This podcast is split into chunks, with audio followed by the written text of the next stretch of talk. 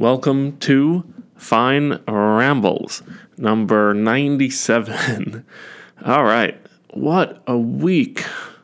I'm a public market investor, or I used to be, so let me try to use the language of the market to explain what last week was like. And by the way, I'm recording this on the 15th of March. Monday, the market was down 8%. And then on Tuesday, it was up 5%. On Wednesday, down 5%. On Thursday, down 10%.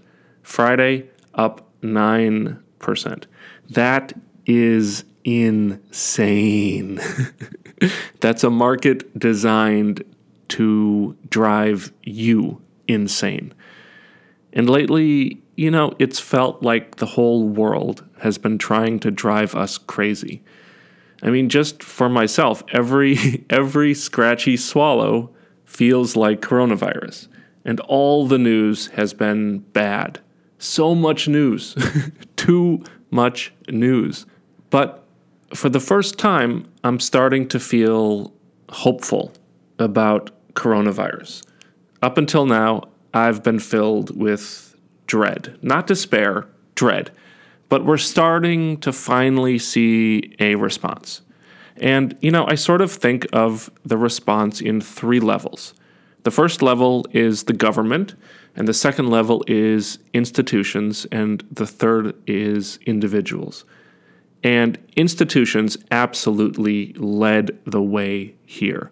And we owe an enormous debt of gratitude to every firm that banned work travel early, that implemented work from home, every event that was canceled, because each of those cancellations snowballed. There was a domino effect. They cascaded.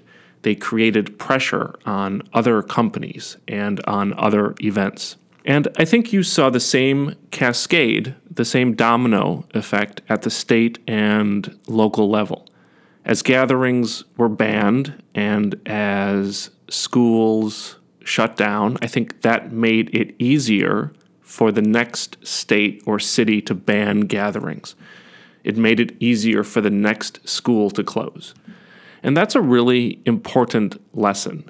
You know, Gandhi didn't say, quote, "Be the change you want to see in the world," but it's still good advice, because your actions can help trigger this same kind of cascade when you do the right thing, when you work from home, or when you pull your kids out of school, or when you practice social distancing. You do those things, you are saving lives, because peer pressure works. Now, as usual, individuals were among the first to respond. And I'm thinking here of people like Nassim Taleb and Joe Norman and Yanir Baryam. And as usual, it's individuals who are among the last to respond. So I was on a flight about a week ago coming back to Milwaukee, and the people in the row ahead were coming back from a cruise. And I asked them if they'd been nervous given what's going on. And they said, Nah, we're not worried. We're not worried at all. They were cleaning the ship so well. The flu kills thousands of people every year. And then the flight attendant piped in and he said, "I'm going on a cruise next month. I got a $250 drinks credit." And then the people who had been on the cruise nodded and they said, "Yeah, they're just trying to scare us. Just trying to scare us." I've been thinking a lot about two ideas this week. And the first idea is this peer pressure I mentioned that starts the domino effect regarding institutions and individuals. How we all have a responsibility to do the right thing, not for ourselves, but to help others. It's like when I hear a young person bragging about how the coronavirus is just a bad flu. Well, maybe it's a bad flu for them. But what if they catch it, and then they pass it on to a 65-year-old who dies? Their carelessness killed someone. So carelessness needs to be condemned and avoided. And anyways, who wants to catch coronavirus, even if it is just a bad flu? I hate the flu. I will gladly stay inside for a month not to catch the flu. And, you know, we don't even know yet what the consequences of coronavirus are. It may ruin your lungs. It may attack your nervous system. And even today, there are people going out to bars and restaurants. And that carelessness in the face of uncertainty is a great way to get yourself hurt or killed or someone else killed. And I can hear you say, "Oh, Matt, you're just trying to scare us." Well, partially, yeah, I am, because, you know, peer pressure. But also because of the second idea I've been thinking about. And it's this. Why are we so proud to be emotionless? Emotionless. If a lion jumps out at you, I hope you don't sit there and say, "That lion is just trying to scare me." I hope it scares you. I hope you leap to your feet and start running because you're afraid. When did we start thinking it was cool to be cold, robotic? The proper response to danger is fear. Fear makes you act. Action is how you resolve the fear. Instead, today, we try to deny fear.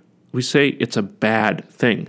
We try to ignore it or dispel it. But if you're in danger, not being afraid is stupid. It's suicidal.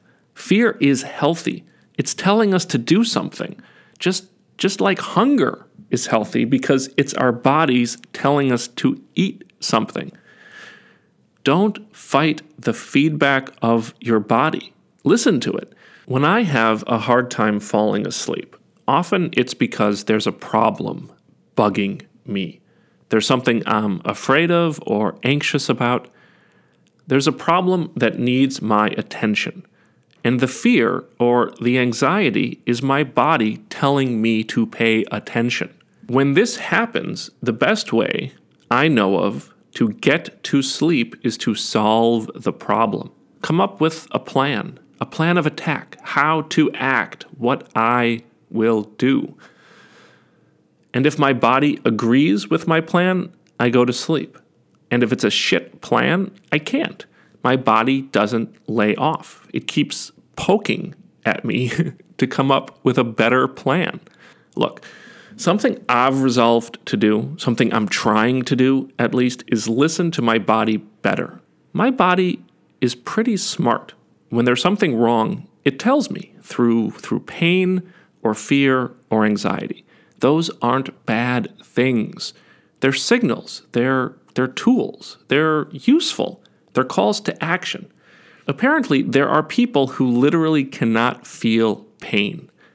And you know what? They die young because they touch hot stoves and they just keep their hand on the stove. So at a very fundamental level, I think I need to get in sync with my body. I need to align myself with reality. Think of a record player where reality is the record and you are the stylus, the needle.